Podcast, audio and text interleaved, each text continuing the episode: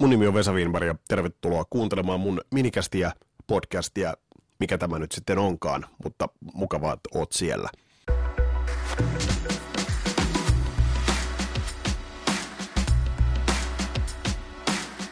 Ja lähdetään liikkeelle sellaisella ihan perustavaa laatua olevalla valuvialla. Tällähän ei vieläkään ole nimeä. Kieku on mainio alusta. Köllötellään tällä alustalla nyt niin kauan, kunnes tulee parempi vastaan, mutta mikäs tässä on ollessa, koska se on kaikista lähimpänä mun sydäntä ja osaamista. Ja toisaalta on kuitenkin sitä kuluttanut ja ehkä tehnytkin parikymmentä vuotta. Oikeastaan jos vähän summa, mistä kaikki lähti musan osalta, niin se lähti taas lähtee. Mulla on mielikuva Chubby Checkerin Let's Twist Again LP-levystä, minkä mun isä osti mulle. En mä tiedä minkä ihmeen takia se osti mulle Chubby Checkerin, siis tämän Twist-hahmon, semmoisen vähän pyylevän Twist-hahmon vinyylin, se multa löytyy edelleen. Mutta siitä se sitten pikkuhiljaa lähti, sieltä tultiin sitten The Shadowsiin ja The Beatlesiin, ja ne on itse asiassa edelleen loistavia. Mä näin viime kesänä Hämeenlinnassa, Linna Cruisingissa loistavan Pekka Tiilikaisen bändin. Kundit vetelevät pieteetillä The Shadowsia ja kyllä se soi niin hienosti, että kyllä se jotain osaa mun sielusta koskettaa vahvasti edelleen. No sieltä sitten tultiin väistettiin punk, väistettiin tämä ihan käsittämätön 50-luvun buumi, väistettiin uh, tällainen uusi aalto ja tultiin sitten suoraan hypättiin, tuossa 83 hypättiin sitten Iron Maiden Peace of Mind ilmestynyt. Dion Holy Diver tullut silloin Kissin Likitap ja sitten 84 räjähti pankki, kun tuli Wasp, I Wanna Be Somebody. Ja siitä eteenpäin sitten Iron Maidenit, Hanoroksit, Mötley Crue, tällaiselta pohjalta on rakenneltu musiikkia. Mulla on itse asiassa kaikki mun C-kasetit edelleen tallessa, niitä on ihan järjetön laatikko. Ja sieltä löytyy näitä tällaisia nauhoitettuja kokonaisuuksia, mitä on aikoinaan ha- nauhoittanut radiosta, kopioinut. Se oli ihan muuta käsittämätöntä aikaa, kun kopioitiin näitä kasetteja sellaisella ka- paskalla kaksipesäisellä. Toiset laitettiin päälle, toista rekki, sellainen kahden sormen taktiikka ja sitten äänitettiin, ja se äänenlaatu oli ihan järjettömän huono. Mä muistan mun kaveri Marko E. kasu siinä ihan naapurissa. Niiden porukolla oli hyvät Fisherin stereot. Ja siellä pääsi sitä aina äänettämään kasetille, ja se oli aina niin, että sitten mentiin Markolle, ja oli LP-levy toisessa kädessä ja kasetti toisessa kädessä, ja sitten kuunneltiin, äänitettiin se ja luettiin lyriikoita. No, tämä meni nyt vähän romantisoinniksi, mutta tämä on oikeastaan ensimmäisen vähän niin kuin podcastin aihekin on tämä romantiikka – ja nostalgia musiikissa. Siitä on tullut itse asiassa melkoinen, melkoinen stigma tolle koko rockmusiikille, ja rockmusiikki on tällä hetkellä ehkä säälittävämmässä tilassa, missä se on ikinä ollut. Tästä on erittäin hyvänä esimerkkinä, tai todella huonona esimerkkinä on legendaarisen amerikkalaisen Kissin Farewell Tour, mitä kundit vetää tällä hetkellä lävitse. Bändihän on amerikkalaisen rockin ja oikeastaan rock'n'rollin ja raskaamman rockin, hard rockin kiistaton legenda tuonut musiikkiin sekä loistavia biisejä, brändäämistä, tuonut sen bisnespuolen ainutlaatuisesti ja loistavia, loistavia kiertueita, rocklevyjä, musavideoita ja koko skene. Mutta äijät on sellaisia seitsemänkymppisiä ja tällä hetkellä vetävät raakkumassa, tai itse asiassa enää eivät edes raaku edellisellä viimeisellä kiertueella bändin toinen tai yksi vokalisteista, Paul Stanley, Starchild, veti niin järkyttävällä äänellä, että kuulosti äh, pihan varikselta. Tällä rundilla vetää tosi minttikuntoisella äänellä erittäin hienosti, kun katsoo YouTubesta pätkiä. Ja vetää playbackin. Ja tuosta on lukuisia toden, todisteita, kun on otettu esimerkiksi neljä keikkaa ja synkattu neljän keikan ääniraidat päällekkäin, niin siellä on identtinen laulu tai löytyy videoleikkeitä ää, bändistä vetämässä ja yhtäkkiä Paul Stanley irtoaa mikistä lavalla ja laulu kuuluu vaan. Toki bändissä on neljä laulajaa, mutta come on. Ja tavallaan mä ymmärrän sen, että miksi bändi teki ton ratkaisun. Teki sen ihan siitä syystä, että tarjoavat faneille, illuusiostahan on kyse, tarjoavat faneille sen viimeisen rundin tarjoavat ne Love Gunit ja I Stole Your Loveit ja kaikki muut God of Thunderit siinä soundissa, missä ne on tehtytkin. Vanhalle rahana hänelle Gene Simmonsille, niin kuin se lausutaan ei mikään Gene Simmons, vaan Kene Simmons. Mä nostan hattua, on pysynyt aika tikis kunnossa, vaikka nyt ehkä olemus on vähän äh, erikoinen.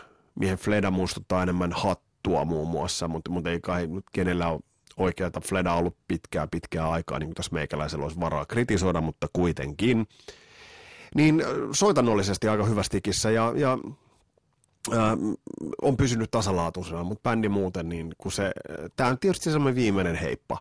Bändihän ei tehnyt sitä, minkä esimerkiksi Imetraalinen Osmos Kosmos vähän osittain teki, eli hankki uudet soittajat.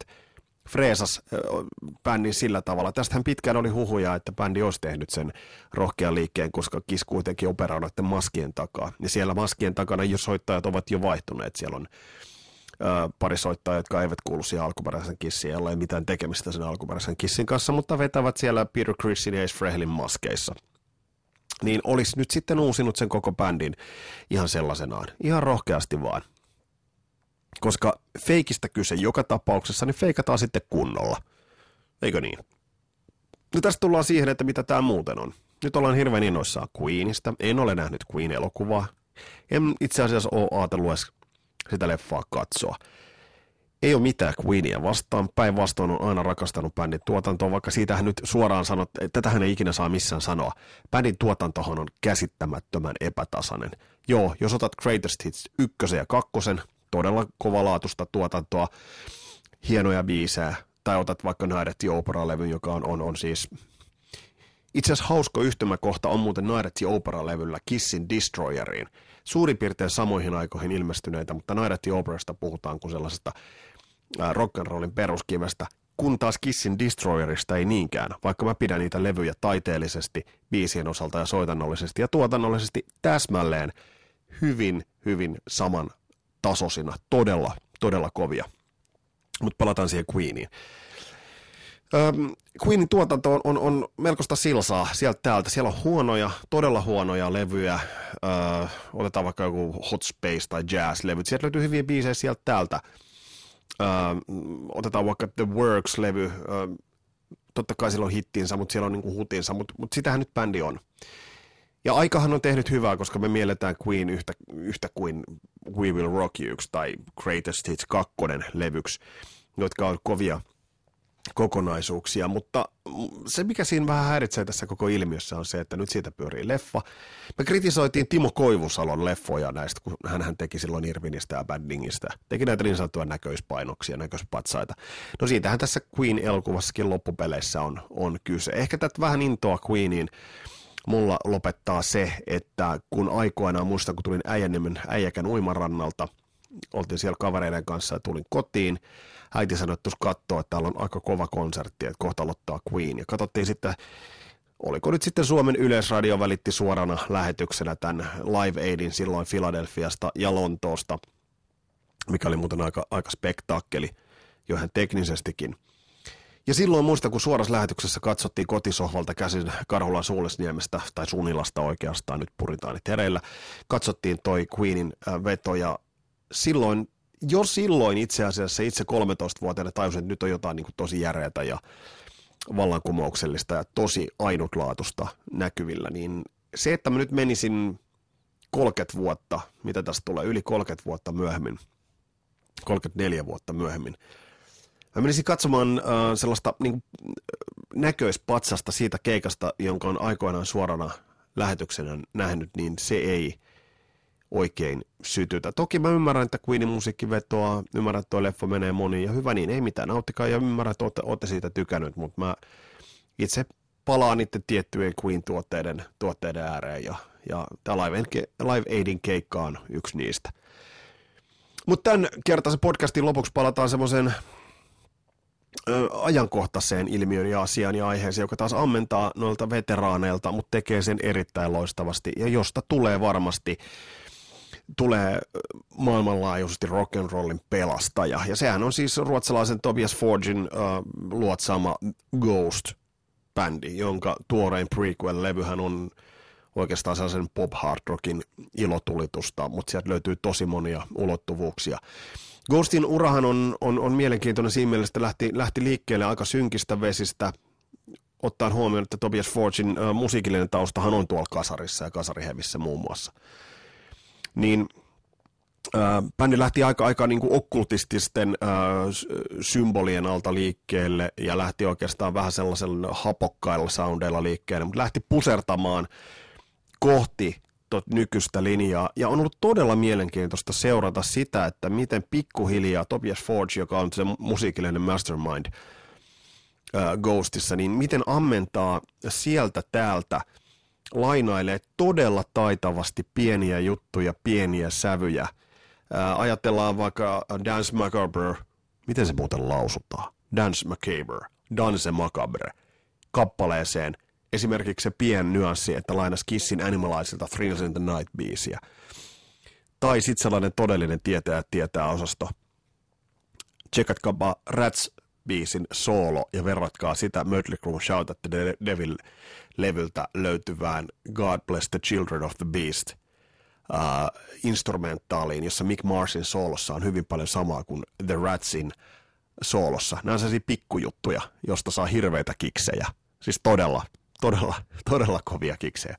Mutta joo, Tobias Forge teki mielenkiintoisen manoiverin tuossa, noin rikko yhden peilin, yhden illuusion. Hän on ollut äh, pukeutunut aina melko vahvaan, vahvan äh, asun taakse, tällaisen paavillisen äh, asun maskin taakse. Cardinal Kopia ollut viimeksi tunnistamaton. Hiljattain kaveri tuli erässä gaalassa tuli omilla kasvoillaan, jotka olivat vielä todellinen babyface, tuli omilla kasvoillaan ulos ja rikko ehkä yhden lasin. Mä mietin, että siinä kohtaa, mistä oli kysymys. Mun veikkaus on se, että, Amerikan markkinat, Amerikan Bible Belt vetää huomattavasti paremmin. Markkinoilla on helpompi lyödä läpi, kun, kun se tuut tollasella ulkoasulla, mutta jotain vaaraahan siitä lähti pois. Se on ihan selvä suuri vaara aikoinaan, kun silloin kun vielä kissiä ei ollut maski, äh, ilman maskia nähnyt, niin muistan pienen hetken silloin olleeni tietoinen kissistä, kun, kun heillä oli ne maskit. Ja sitten, että mikä pettymys oli, millaisia pallinaamoja sieltä tuli. No Tobias Forge ei nyt paljastanut pallinaamoksi, mutta babyfaceiksi tekeekö se hyvää vaaralliselle rock-aktille. Voit olla vaarallinen, jos sä haluat lyödä läpi. En tiedä. Tässä on nyt tällaista pohdintaa. Tässä mentiin Chappy Checkeristä Tobias Forgeen ja Ghostiin ja siihen, että rock voi tällä hetkellä helvetin huonosti. En mä tiedä, mitä sille voisi tehdä. Mä katson tätä nykysukupolvea, niin ei mitään nyt kaipuuta varsinaisesti ole ehkä tällaisen tunkkasen äh, läikkyneltä bisseltä tuoksuvan rokin pariin. No, ehkä senkin aika vielä tulee. Kuka sen pelastaa? En mä tiedä. Tarviiko sitä pelastaa? Ei välttämättä. Mun nimi on Vesa Wienberg. Tässä oli mun minikästä kiva, kun kuuntelit. Ei muuta kuin palata ja laita kommentteja, mitä, mitä tykkäsit tästä setistä. Moro!